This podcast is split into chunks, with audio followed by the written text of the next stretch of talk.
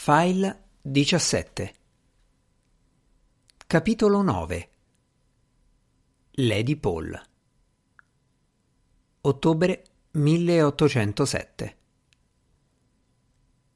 Una signora infinitamente più intelligente dell'autore presente ha fatto notare come la gente in generale sia piena di buoni sentimenti nei riguardi dei giovani che muoiono o si sposano. Immaginate l'interesse che circondò Miss Winterton. Nessuna giovinetta prima di lei aveva mai avuto tali vantaggi. Era infatti morta il martedì, tornata in vita nelle prime ore del mercoledì e si era sposata il giovedì. Qualcuno l'aveva giudicato un eccesso di emozioni in una sola settimana. Il desiderio di vederla era quasi universale tutto ciò che si sapeva di lei era che aveva perduto un dito nel passaggio da questo mondo all'altro e il ritorno. La cosa incuriosiva moltissimo. Era forse cambiata in qualche altro modo? Nessuno lo sapeva. Il mercoledì mattina, il giorno successivo, cioè al suo felice risveglio, pareva che gli attori principali di quella meravigliosa avventura cospirassero per privare Londra di notizie. Ai visitatori della mattina in Brunswick Square fu detto soltanto che Miss Winterton e sua madre stavano riposando. In Hanover Square la risposta fu identica. Il signor Norrell era molto stanco, non poteva assolutamente vedere nessuno. E quanto a Sir Walter Paul, non si sapeva dove trovarlo, sebbene tutti sospettassero che fosse in casa Winterton in Brunswick Square. Se non fosse stato per Drolight e per la anime buone, la fame di notizie della città sarebbe cresciuta a dismisura, ma i due si fecero portare in giro per Londra, comparendo in un numero quasi impensabile di salotti, di soggiorni, di sale da pranzo e di sale da gioco. Impossibile dire a quante cene fu invitato Drolight quel giorno, e fu una fortuna per lui che non fosse una gran buona forchetta, altrimenti si sarebbe rovinato per sempre la digestione.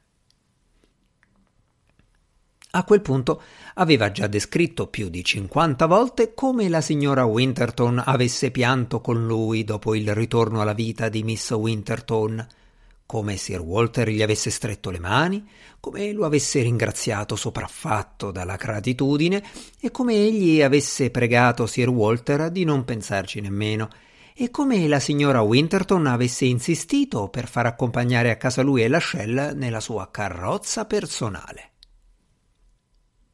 Sir Walter Paul aveva lasciato l'abitazione della signora Winterton verso le sette ed era andato a casa sua per dormire qualche ora, ma verso mezzogiorno era tornato in Brunswick Square, proprio come la città aveva immaginato.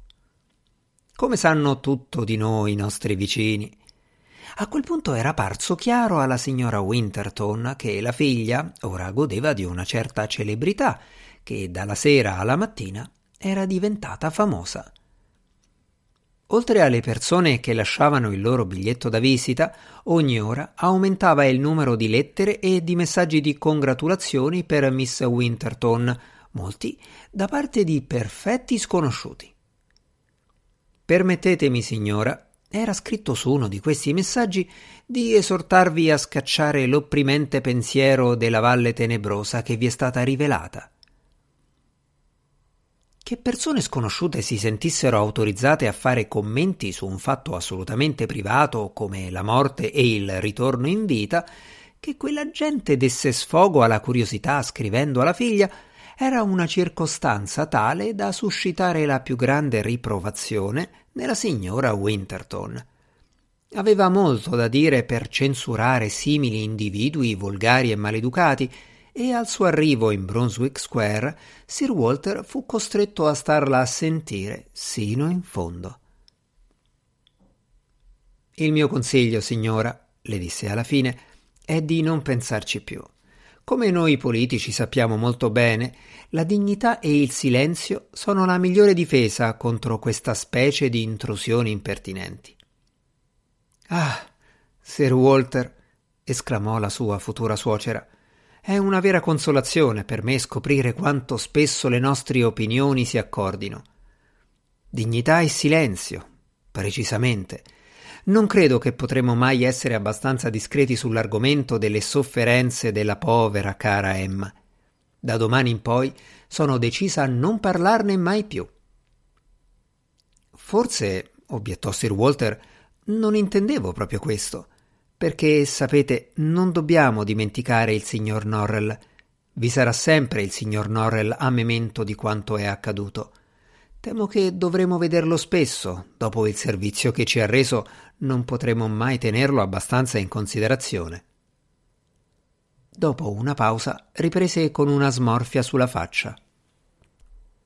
Per fortuna, il signor Norrell stesso è stato tanto buono da indicarmi il modo migliore in cui io possa sdebitarmi con lui. Faceva riferimento con ciò a una conversazione avvenuta alle quattro del mattino, quando Norrell aveva teso un agguato a Sir Walter sulle scale e gli aveva parlato a lungo dei suoi piani per battere i francesi con la magia. La signora Winterton disse che ovviamente sarebbe stata felice di mostrare al signor Norrell speciale rispetto e considerazione tutti avrebbero potuto capire quanta stima avesse per lui. Senza tenere affatto conto della sua eccellenza nella magia, della quale, disse la signora Winterton, non era assolutamente necessario parlare quando fosse venuto in visita. Le sembrava un anziano gentiluomo molto simpatico. Verissimo, convenne Sir Walter, ma per il momento la nostra maggiore preoccupazione deve essere non imporre a Miss Winterton più di quanto possa sopportare, ed era proprio di questo che desideravo parlarvi. Non so quale sia la vostra opinione in proposito, ma a mio giudizio sarebbe meglio posporre le nozze di una settimana o due. La signora Winterton non poteva approvare. I preparativi erano stati fatti e il pranzo di nozze era in gran parte pronto brodo, gelatine, carni lessate, storione in salamoia e altri piatti. Che vantaggio poteva esserci nel far andare a male tutto quanto solo per dover cucinare tutto di nuovo dopo una settimana o due? Sir Walter non aveva argomenti da opporre per quanto riguardava l'economia domestica e così suggerì di domandare a Miss Winterton se si sentisse abbastanza in forze. Si alzarono dunque dalle sedie nel gelido soggiorno dove aveva avuto luogo la conversazione e salirono nel salottino di Miss Winterton per rivolgerle la domanda.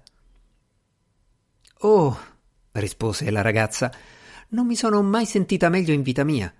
Sto bene e sono piena di energia. Grazie. Sono già stata fuori stamani. Non cammino spesso di rado ho la forza di fare esercizio fisico, ma questa mattina la casa mi sembrava una tale prigione, non vedevo l'ora di uscire all'aperto. Sir Walter parve molto preoccupato. È stato prudente? domandò rivolto alla signora Winterton. È stata una cosa ben fatta? La signora Winterton aprì la bocca per protestare, ma la figlia si mise a ridere ed esclamò Oh, la mamma non ne sapeva niente, ve lo assicuro. Sono uscita mentre dormiva nella sua camera. Mi ha accompagnato Barnard e ho fatto il giro di Brunswick Square venti volte. Venti! Non è la cosa più assurda che abbiate mai sentito, ma avevo una tale voglia di camminare. Davvero mi sarei messa a correre se fosse stato possibile, ma a Londra, sapete. rise di nuovo. Io volevo andare più lontano, ma Barnard me lo ha proibito. Era in un tale stato di agitazione per paura che svenissi per strada. Ha voluto che restassi sempre in vista della casa. I due la fissarono. A parte ogni altra considerazione, era stato il discorso più lungo che Sir Walter le avesse mai sentito pronunciare. Era seduta molto dritta, con gli occhi brillanti, la carnagione splendida, il vero ritratto della salute e della bellezza. Parlava così rapidamente, con una tale espressione sul viso, era così allegra e a tal punto animata da far pensare che non solo il signor Norrell le avesse ridonato la vita, ma gliel'avesse ridonata in misura due o tre volte superiore. Molto strano. Certamente disse Sir Walter, se vi sentite abbastanza bene da fare un po' di esercizio, allora sono sicuro che nessuno vorrà impedirvelo. Niente come un esercizio regolare potrebbe giovarvi di più e garantirvi la buona salute. Ma forse, per il momento, sarebbe meglio non uscire di casa senza avvertire. E non dovreste avere soltanto Barnard per vegliare su di voi. Da domani, sapete, potrò reclamare per me quell'onore. Ma voi avete da fare, Sir Walter, gli rammentò Miss Winterton. I vostri affari di governo vi terranno occupato. Sì, ma. Oh, so che sarete quasi sempre impegnato. So che non devo aspettarmi niente di diverso. Pareva rassegnarsi così allegramente al fatto di essere trascurata dal marito che Sir Walter non poté fare a meno di aprire la bocca per protestare.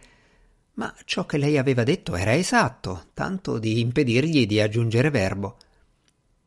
Fin da quando l'aveva vista a casa di Lady Winsell a Bath, era stato fortemente colpito dalla sua bellezza ed eleganza e aveva concluso rapidamente che sarebbe stata una cosa eccellente non soltanto sposarla non appena le convenienze lo avessero permesso, ma anche conoscerla meglio, poiché aveva cominciato a sospettare che, a parte la questione finanziaria, quella giovane potesse rivelarsi una moglie veramente adatta a lui – Aveva pensato che un'ora di conversazione tra loro avrebbe potuto fare molto per metterli sul piano di una perfetta confidenza senza riserve, tanto auspicabile tra marito e moglie.